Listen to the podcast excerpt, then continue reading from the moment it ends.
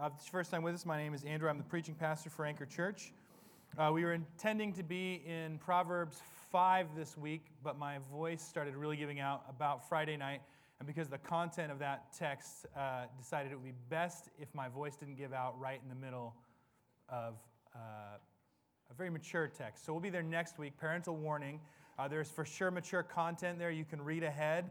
Uh, I make it my aim not to be crass, uh, to be classy as we ad- address those kinds of topics, but just in case your kids are in the room, uh, go ahead and be the parent and look ahead and say, yes, is this something I want my, my child in the room when we're discussing, or is that something we're going to do at home? So you're the parent, I'm the preacher. You go ahead and look at that. Um, and go ahead and email me if you have any questions. So today we're going to be in Ephesians chapter 1, and we'll see if my voice holds. So I will pray for us, and then we'll go ahead and dig in. Uh, King Jesus, this is your day. Uh, we come before you as your people, um, not just anticipating that you're sort of passively listening to what's happening, uh, but that Jesus, you are present with us. That your word is open, and though my voice uh, is just the instrument and, and may even give way, God, that we believe when your word is open, you speak. That when your people are gathered, your spirit is here uh, and that we don't just come to, to, to hope that you passively listen to us, but know that you're actively present with us, leading us, guiding us, and speaking to us in this time. So, God, I do pray you would speak through your word today. You'd speak to me, you'd speak to us. And, Lord, the things that are just of me, of my fallen human condition, that those things would be forgotten the things that are holy, the things that are eternal, the things that are of you, the things that are heavenly, God, today as we open your word, uh, would stick, would move, uh, would give us life, uh, would move us closer to you. And so, Jesus, we pray you would help us uh, as we dig in here, Lord. God, we love you, Jesus, and pray these things in your name, Jesus Christ. Amen. Okay, so we're in Ephesians chapter 1, starting in verse 3. And today we're going to try and answer a very simple question that's what is the church?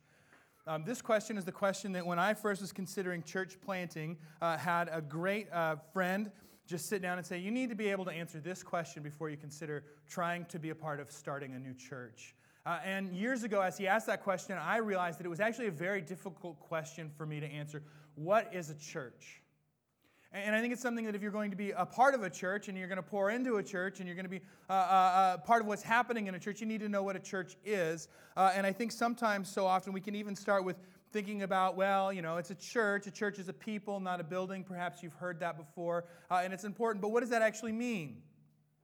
And when you think about church, church is more than a sermon and more than kids' ministry and more than some tactics or strategy or whatever we might do to try and make this thing happen, more than logistics. Um, today, in fact, we're going to try and look at what is essential uh, to the church. From this text, what does it mean to be a church? And what is essential to that? What is, what is Jesus done to make this thing this thing? Knowing that regardless of where you're at, if you are part of a church, that loves Jesus and believes the Bible, something amazingly special is happening. Something amazingly special happens when we gather together. Something amazingly special happens as we do life together. Let's go ahead and start right here. Ephesians chapter 3, or part, Ephesians chapter 1, starting verse 3. Now, I'm going to read a lot here in this, this uh, first spot because your English Bible is trying to break up a Greek sentence that is very, very long uh, because Paul is trying to say a lot of things. So we're in a Pauline letter, it's a Paul letter, starting in three. I'll read the whole thing and then we'll take it apart.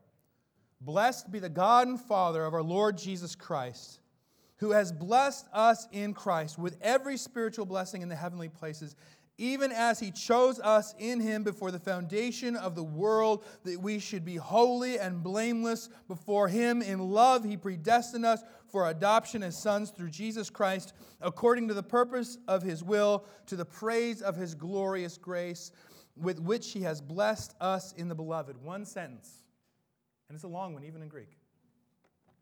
This first word, which is great, you intro with a very long sentence, then you just stop at the first word and park there for a minute. This word blessed. This word blessed is special because it's only ever used in the New Testament in reference to God. Now, it's related to these other two words, blessed, but when it's in this form, when it's an adjective, when it's a describing word, it's only ever used of God. So when we think blessed, don't just think blessed. Uh, a, a very appropriate way to translate this would be praised Praised be God. Praise God. Praise God. Why? This thing that we're sitting, and I've said this before and we'll say it again to be part of a local church is to be part of a miracle. There's a room full of testimonies here of people who are dead who God has made alive together with his son. The, the, the, the, the, place that a church starts is not with, you know, what color of curtains should we have uh, that separate the pretend hallway from the place we sit and put the chairs? What should our website look like? Or, or, or what should the music be like? It starts with Jesus and it starts with his praise. Blessed be the God and Father of our Lord Jesus Christ, who has blessed us in Christ. To be a church is to be a people who are focused around the glory of God and his Son, Jesus Christ. That is why we exist as a people. Why is that? He's going to explain it to us. Blessed be the God and Father of our Lord Jesus Christ, who has blessed us in Christ, in Jesus. If you are a Christian, you are in Jesus. If you've turned and put your faith in Him, regardless if this is the best day of your life or the worst day of your life, you belong to God in the person of Jesus. A church is not a church unless it's in Jesus. Blessed be the God and Father of our Lord Jesus Christ, who has blessed us in Christ with every spiritual blessing in the heavenly places. This is the reality of the gospel. No gospel, no church.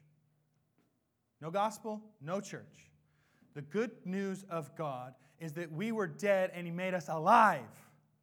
That we needed to be rescued uh, in all of our right doing for the wrong reasons. Everything we did so that we would think we are awesome. Everything we did so that we would think we are right. Everything we did to pat ourselves on the back. Every coat you gave so people would look at you and say, hey, it's the guy who gives coats everything you give away to say, oh, it's the guy who gives away soup. You're not giving away the cans of soup because people are hungry. You're giving away the cans of soup so people would say, hey, it's the guy who gives away the cans of soup. So you can feel valuable, so you can feel good, so you can feel accepted, so someone can give you a thumbs up on Facebook because you brought a coat to something. What's amazing about the freedom of the gospel in terms of the good things we do for the wrong reasons is because Jesus saves us and redeems us from that we actually get to continue to do those, but we do those things as a free response to the reality that Jesus Christ has given us everything. What's He blessed us with? Everything in the spiritual places. We get to give freely in response to the fact that if you are a Christian, you have everything in Jesus, not because you did anything to earn it, but because Jesus did everything to save you from yourself and give you life. We respond to that. Right? If He's given you everything, namely life, Man, how easy is it to give away a coat? How, how easy is it to give away a can of soup compared to the glory and the wonder of God? Now, He didn't just save us, the gospel, He didn't just save us from right things for the wrong reasons. He also saved us from all our wiling out, all our rebellion, everything we did to hurt God, to hurt others, everything we did to displace Jesus from His right place in the center of the universe. This is sin. We find something to worship, something to enjoy, something to value, and we value or enjoy that thing more than the God of the universe who made that thing for his glory. Right? Whatever it is, maybe it's your job. Your job's your thing. And, and you put that thing, this is where you get your purpose, your meaning, your identity. A great test. Can you live without your job? And lots of people saying, yeah, I sure can't live without my job. Right? I come from a blue collar family. You mean I don't have to have my job anymore? Yes, I'm in. Right? You got to work hard.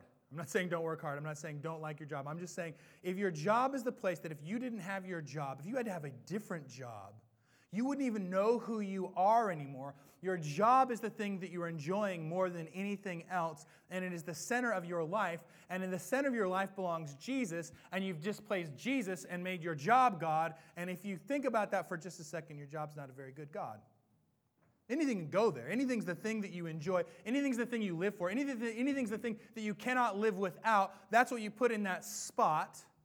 So it's wiling out, it's idolatry, it's right things, wrong reasons. And Jesus has come and saved us from those things. But He hasn't just come and saved those things from us from those things. He's come and put us in Christ. Right? It's not just that He saved us from those things, He's actually given us something to live for and something greater and something grander than a job or a car or success or whiling out or partying or whatever it might be.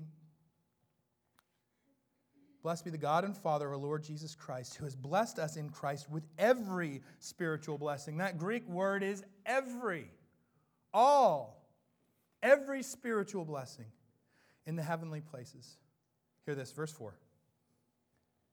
Now, mind you, for Paul, this is being said in one long breath. Even as he chose us in him one of my least favorite things about the Bible we use the ESV is the he's are not the pronouns are not capitalized. It would be easier to track if all the uh, pronouns for God here were capitalized. Um, and I say this over and over and over and over and over again so that it will get burned in your brain and you'll remember it. Read your Bible slowly, especially when you get to a spot like this. Track with it. Even as He chose us in Him before the foundations of the earth. Three pronouns he, us, and him. He is God the Father, him is Jesus Christ, and us is the church. What's interesting is that Paul doesn't just say, and this is true, mind you, don't, don't hear me wrong. He's not just got in view just you, he's got in view you and him. Just as a preacher, I can say, we, Jesus has saved us that to be the church, to be the people of God, is not an individual sport. It's not an individual activity. There are individual aspects of that activity, but we together are the people of God. We together have something special in Christ as his people, not just as a bunch of his persons. However, you would say that the singular, a bunch of separate individuals, uh, we are together the people of God. Now, we scatter from here and you want to live your whole life as a living sacrifice and you get to worship God on your own and you read your Bible for yourself. You don't always have to do a Bible study. But Paul has in view the church, which is a people. It's a people. Even as he chose us in him. God chose us. We did not choose him. This is the extent of grace. If it depended on you hearing the gospel and saying, yes, that's an intellectually acceptable activity. Yeah, I'm, I'm into that. I, I, could be into Jesus. I, I could get in there. It seems to be the best of all the different options that I'm looking at. Then it's all of grace plus your decision to follow Him. It's all a gift from God and the fact that you had to move. Uh, it says in 1 John, it's not that he, that we loved him first, but that he loved us first. It's as the love of Christ is poured out in our hearts that we respond to who he is in all of his glory. How long ago did he make that choice? Even as he chose us in him before the foundation of the world. Genesis chapter 1. God the Father is creating. John 1 1 fills us in. He creates by the Son. We see there in Genesis 1 the Spirit's hovering over the face of the waters, the Trinity is present. God makes humans. Let us make man in our own image, plural. The Trinity creates humanity. Even in Genesis 1, it's right there. And before that, in His grace and mercy, knew He was going to create you and Anchor Church for his glory before the foundations of the earth. The good news here is what did you er, do to earn the love of God? Nothing. He did not select you because you're good or bad, for that matter, at anything. He's not looking for to put together the football team, the dream team. It's not because you are diligent in reading your Bible. It's not because you were doing good works or giving away cans of soup. He saved you when you were still against Him, and there's nothing you did to earn it, but He moved and He sent His Son. He chose us in Him before the foundations of the world that what? Mind you, all one breath. That we should be holy and blameless before him.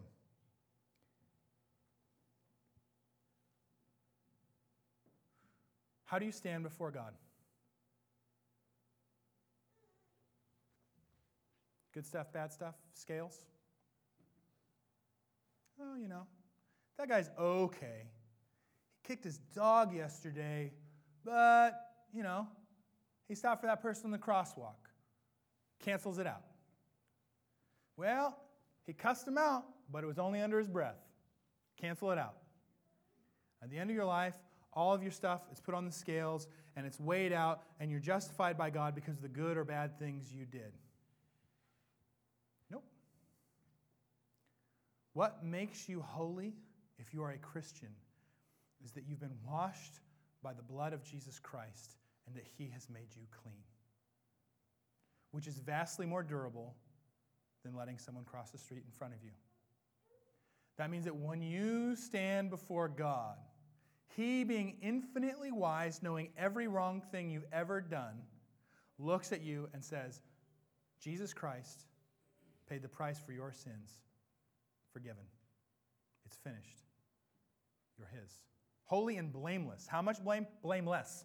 No blame. No blame before God because of Jesus Christ.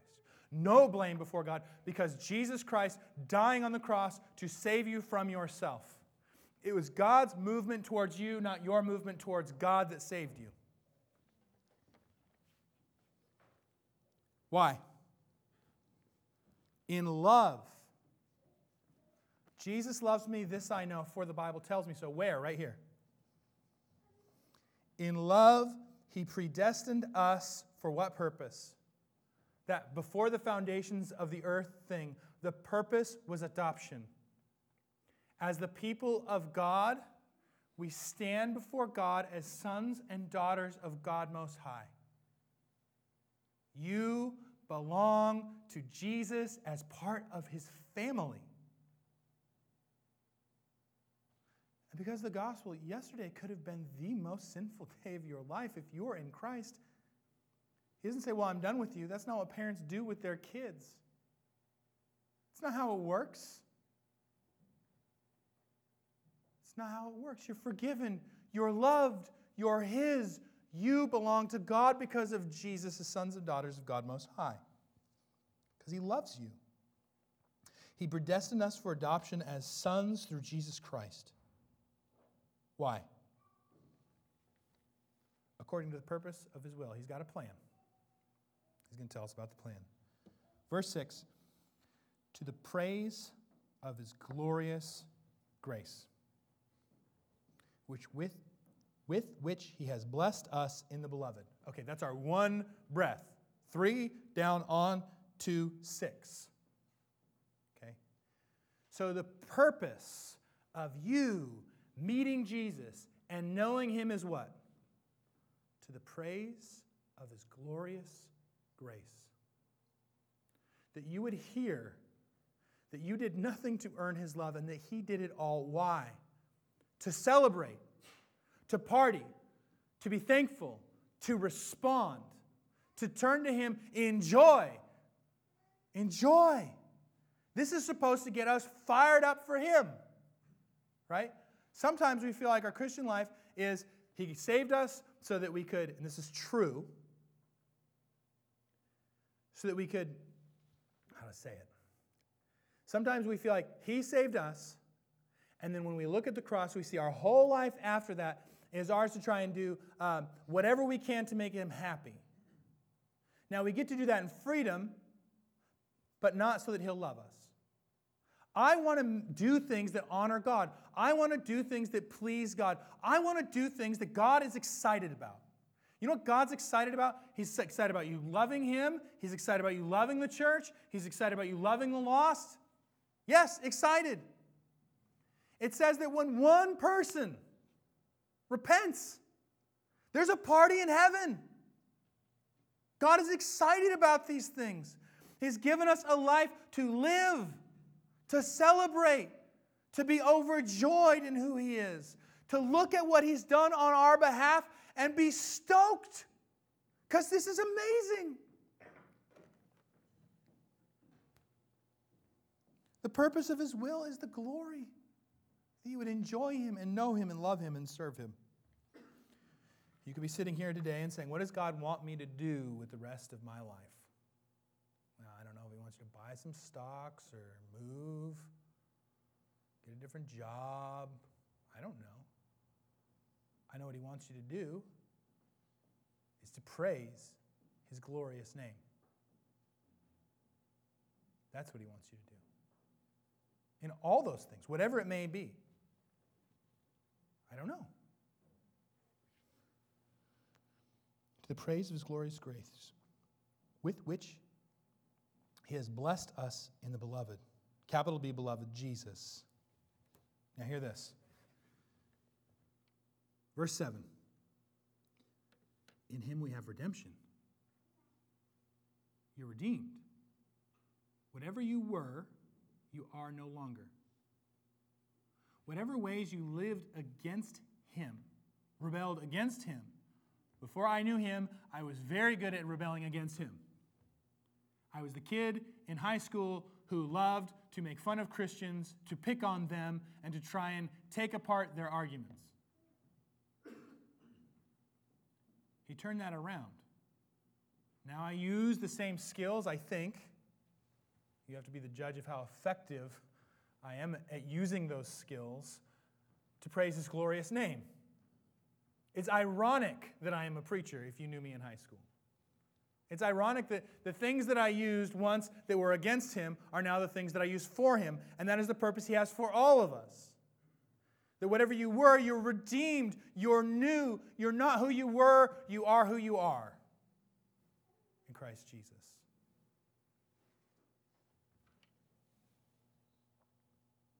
How? In Him we have redemption because we tried really hard. In Him we have redemption because we did the things that Christians are supposed to do. We do the things that Christians are supposed to do because of this. In Him we have redemption through His blood. Jesus Christ bled and died so that you could live. The God of the universe came to earth, lived the life you should have lived, died the death we all ultimately deserve for our rebellion and for our sin. He drank the cup of God's wrath that you and I deserve. He dealt with God's justice so he could be just and the justifier so that you could stand before God. How? Holy and blameless. Why? So that you could be blessed in the heavenly places with every spiritual blessing, with every spiritual blessing that is in the heavenly places to the praise of his glorious grace. In him we have redemption through his blood. Listen to this the forgiveness of our trespasses, the forgiveness of all of your sins. Why? Because you made penance? Because you did hard things? You tried to pay God back for every wrong thing you ever did? Unfortunately, your debt is too high to ever pay him back. No, according to the riches of his grace which he, I love this word, lavished upon us. As kids of the King, as God's people, the grace and the mercy and the blessings that you have received in him have been lavished upon you. You're spoiled in a good way. Right? He pours his love out on you. God loves you in a way that it will never run out. You don't run out of chances. You don't screw up that last time, say, God, I'm sorry, and He says, Well, tough. One too many time, kid. You screw up, you sin against God, you turn to God, and He says, You're forgiven. Again and again and again and again and again. The tank of God's love is not the gas tank, right? It doesn't go down. He's infinitely God, infinitely loving, which means He's infinitely forgiving. And for you, Christian, He has no uh, uh, point in which He runs out of love for you if you are in Christ. That's worth praising. I mean, this is stuff to sing about right? This is stuff to party about. This is stuff to respond by being generous to other people. This is stuff to respond by saying, hey man, have you ever met Jesus? Let me tell you about him. You don't know God? Let me tell you about the lavish grace and mercy and life and celebration that is in knowing the one true, only God of the universe, Jesus Christ, and He can be yours right now. This isn't, uh, what do we have to do to get you in the car, I mean Jesus, tonight? What do we have to do to close the deal? It's not is let me tell you about my God that I'm so excited that you would know his name is Jesus and he will change your life forever. You think you've got skeletons in the closet? First of all, he knows about them. Second of all, he'll forgive you for them. You think you've got some depth he cannot reach down and redeem, you're wrong. You have something that is too nasty and too dark for God, you're wrong. God is so gracious to us in Christ, which he lavished upon us in all wisdom and insight. Oh man, this next part's good. Making known to us the mystery of his will. Almost every time this word mystery appears, uh, you know, we think Sherlock Holmes, he's got the silly hat. I don't know you get a hat like that. And he's got the magnifying glass. he's trying to solve a mystery. It's a mystery to be solved. Uh, this word doesn't mean mystery to be solved, it means something that was tucked away that gets revealed. Okay? And almost every time this word is used in the New Testament, it's in, it's in reference to the new covenant. The new covenant that we have in Jesus, the new relation, the way, the new way that God relates to his people because of the cross of Jesus Christ, the fact that the Holy Spirit has come and indwelt his people, that's new for us. I mean, I think we forget this so quickly. If you are a Christian, the Holy Spirit indwells you. you you're in Christ, and if you're in Christ, the Holy Spirit indwells you, which means wherever you go, uh, and Paul's going to make this point several times in the New Testament God is present with you. Wherever you go, no matter where you go, God is present with you. No matter how lonely or alone or isolated you may feel, feelings count. Feelings are real. Feelings aren't always facts. It might feel like God is not present, but I believe His Word, which says that He is. Now, sometimes we imagine what we think that presence should feel like, and maybe it doesn't manifest the way that we think it should feel. But the reality is, you are not alone. There is no prayer that you have that goes unheard. There is no action you do that goes uncared for, un, outside of God's view and out of His concern. That's lavish, by the way. Making known to us the mystery of his will according to his purpose. His life we have through the cross and through the resurrection of Jesus is his church and is his people, which he set forth in Christ as a plan for the fullness of time to unite all things in him, things in heaven and things on earth. This world's broken, right? You disagree with me, we can go outside and have a look. Things are not the way they ought to be. Right? I'm not the way I ought to be. You're not the way you ought to be. The world's not the way it ought to be. Jesus is in the process of putting you and this world and all of creation back the way it ought to be. He's going to wipe every tear from every eye. He's going to put the world back the way it's supposed to be. Sometimes we have this idea that heaven is the place we go and it's kind of floaty, and we all get white robes and we hang out. But if you read your Bible, all of your Bible, in fact, but specifically if you read the book of Revelation, it's very clear. If you read these chapters, uh, Romans chapter 8, it's very clear. God's actually putting this world that we live on now somehow back the way it's supposed to be. For how messed up, jacked up, and broken it is, He is still restoring it. That's our hope. How's he doing that? Through his son, Jesus. Oh, man. In him we have obtained an inheritance, having, be pre- having been predestined, again, that chosen, called out before the foundations of the earth stuff, In him we have obtained an inheritance, having been predestined according to the purpose of him who works all things according to the counsel of his will. So even though the world is broken, he is redeeming it, he is working in it. He takes the broken things in our life and makes them new, and he is at work in his creation, putting it back the way it ought to be. So that we, who are the first to hope in Christ, might be to the praise of his glory. There's that praise word again. To the praise of what? Of his glory. In him, you, in him you also, when you heard the word of truth, the gospel of your salvation, and believed in him, were sealed with the promised Holy Spirit. How do you know you get to go home to be with God forever when he puts this world back the way it's supposed to be? You're sealed. What's your ticket? Your ticket to the kingdom, your ticket that says that you belong to Jesus, the ticket that says you've been redeemed, the ticket that says that you have uh, had every spiritual blessing lavished upon you. Your ticket isn't a ticket. Your ticket is the person of the Holy Spirit who you are sealed with. This means when we're at war against our sin, we're not alone. Jesus, I need help. Please Empower me. Help me to turn from this thing. Help me to move. He doesn't say, well, maybe tomorrow. Jesus, I want to be closer to you. I want to know you. Empower my prayer life. Help me read the Bible. Eh, maybe next week. I'm kind of busy. I've got a world to run here. I'm holding up the universe by the word of my power.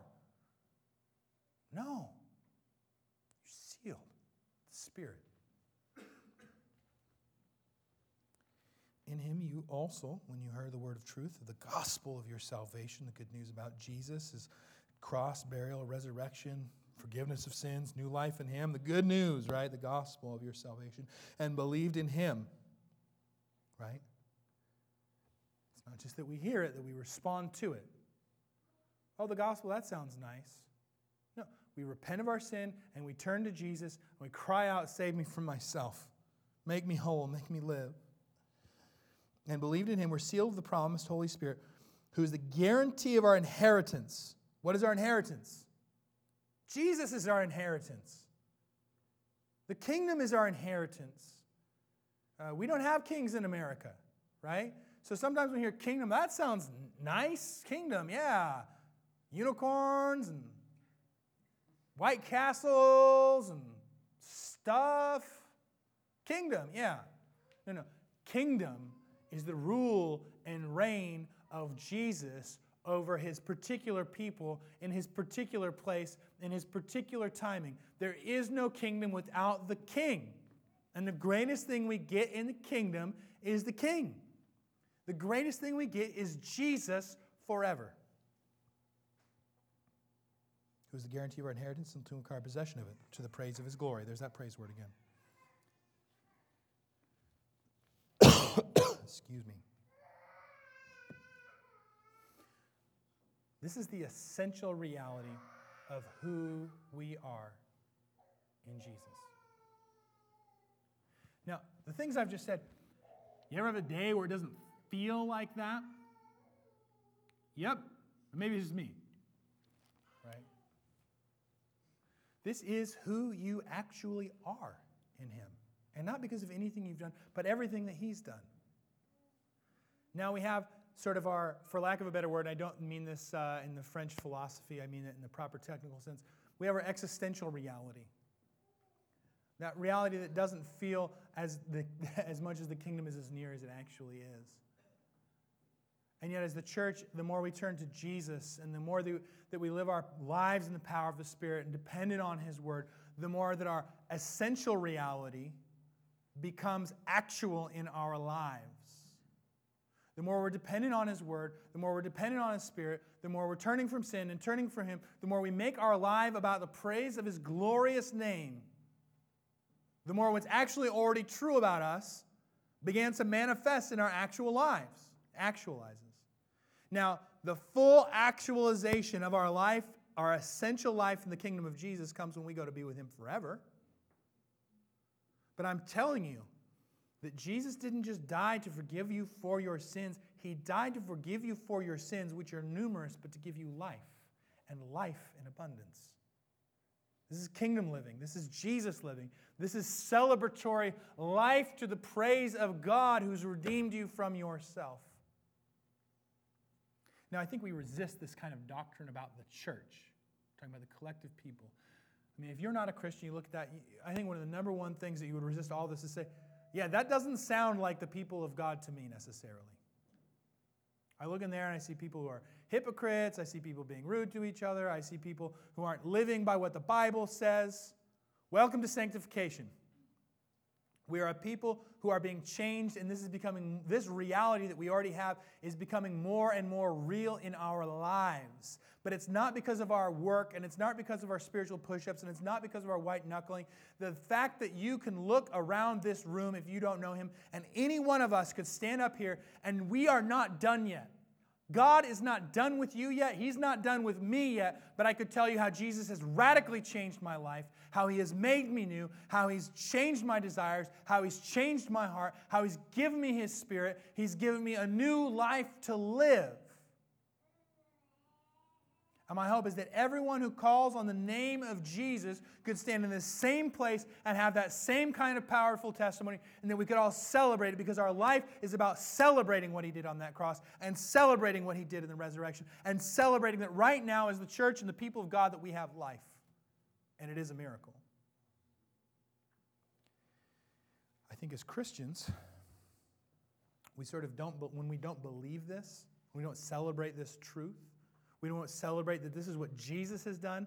We tend towards a self salvation project. We tend towards a mentality that says, I need to be a better person so that God will like me more. Friends, your sin is as far as the east is from the west. Right? Not height, nor depth, nor power, nor principality could ever separate us from the love of God in Christ Jesus. You're on the A list if you are a Christian. So all of a sudden, my pursuit of God is not so that He will like me or that He will love me or that He will forgive me. My pursuit of God is based on the promise that when I draw near to God, He will draw near to me. That I want to live the life that Jesus has given me because it's already mine in Christ Jesus. When we don't do this together, when we don't see this as the church, it's because we don't believe that this thing is a team sport. Sport? Wrong word, right? Sometimes you run out of words. We think this is all about me all the time. Church is about Jesus all the time.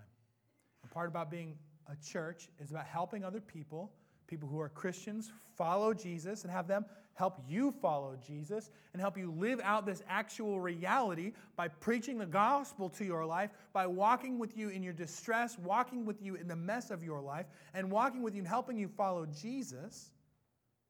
And you're doing it for other people. I can't say this enough. I've said that a few times. That's not just Joe's job. That's not just my job. We're the people of God together. And it's a gift. Walking in God's community, walking in this kind of community as this becomes real, is real and becomes more real, maybe that's the best way to put it, is essentially real and becomes actualized in our lives you get to love other people, and you get to be loved by other people. You get to serve other people. You get to be served by other people. You get to know other people. You get to be known by other people. You get to speak the truth into people's lives, and they get to speak the truth into your life. And that's Christian community to the praise and celebration of the name of Jesus. And as the people of God, we get to carry this message to our city. So, what's the church? Note the definite article in every word I'm about to say. Okay? The church, there's one church. Right? There's local expressions of that church. The church are all the people of God who love Jesus, who believe his word, who are his disciples around our globe. Right? We are a local expression of that church, but in many ways, what's true of them is true of us. So when I say the church, I don't mean, you know, this, us, right? Like it's just us, nobody else, anywhere else. I'm not saying that. But the, people, the gospel people, the Jesus people, you and me, and the other Jesus people around our city, our region, or our world. but I do mean definite article. There is one blessed people. The church is the blessed. There is one blessed people, the way that God's talking about blessing. There is one people who know Jesus, and that's the church. There's one people who know God through Jesus. He is the way, the truth, and the life. It's not many paths up one mountain. It's one way, one truth, one life. His name is Jesus. The church is the chosen. God's appointed people that He's called out of humanity, not because of anything you've done, but everything His Son has done. One holy, blameless people. The church is the holy. The church is the blameless. The church is the predestined. The church is the adopted. He has one family. The church is the redeemed. The church is the forgiven. The church is the lavished upon. The church is those, the ones who have been let, on in the, let in on the mystery. The church is the set of inheritors. The church are the sealed. And the church are the people who get to and can live for the praise, praise, praise, and the glory of the name of Jesus. To celebrate the fact that that tomb is empty and he's alive. Someday you and I will get out of the grave and our tombs will be empty too. Someday you and I will be with Jesus forever, face to face, forever as his people. And that celebration starts right now. If you don't know Jesus, this is who he is. I implore you, I invite you. Come know him, come be loved by him, come be forgiven by him, live. If you're a Christian, are you living in this actual reality? Is your life marked by a life lived for the praise of his glorious name? Is your life lived and marked by the redemption that God's worked in your life, about the love He's poured out on you, about the spiritual blessings, every spiritual blessing that's poured out on you. Does your life overflow with joy and celebration as the people who've been given life? Let's pray. God, help us to celebrate you, Lord. I just thank you that my voice held out. That's your grace and mercy to me. I pray, Lord God, that we would celebrate. We are forgiven, we are loved, we are known. Help us to respond by telling the truth about you to those who know you and the truth about you who do not know you. Help us to tell it to our children and to our friends and to our families, God, and help our lives, every element of our lives, be marked by the truth that we find in your word, that we live for a purpose, and that's to praise your glorious name. We live to enjoy you. We live to know you. We live to be known by you, and we live to help other people know you. Please, Holy Spirit, be with us, fill us, and move in this community. Help us to be light in the darkness, and the light that comes from what Jesus has done, and the fact that we respond to it with great joy, with a white hot passion for your holy name, Jesus. God, we pray these things for your glory and for our joy. In your name, Jesus Christ, amen.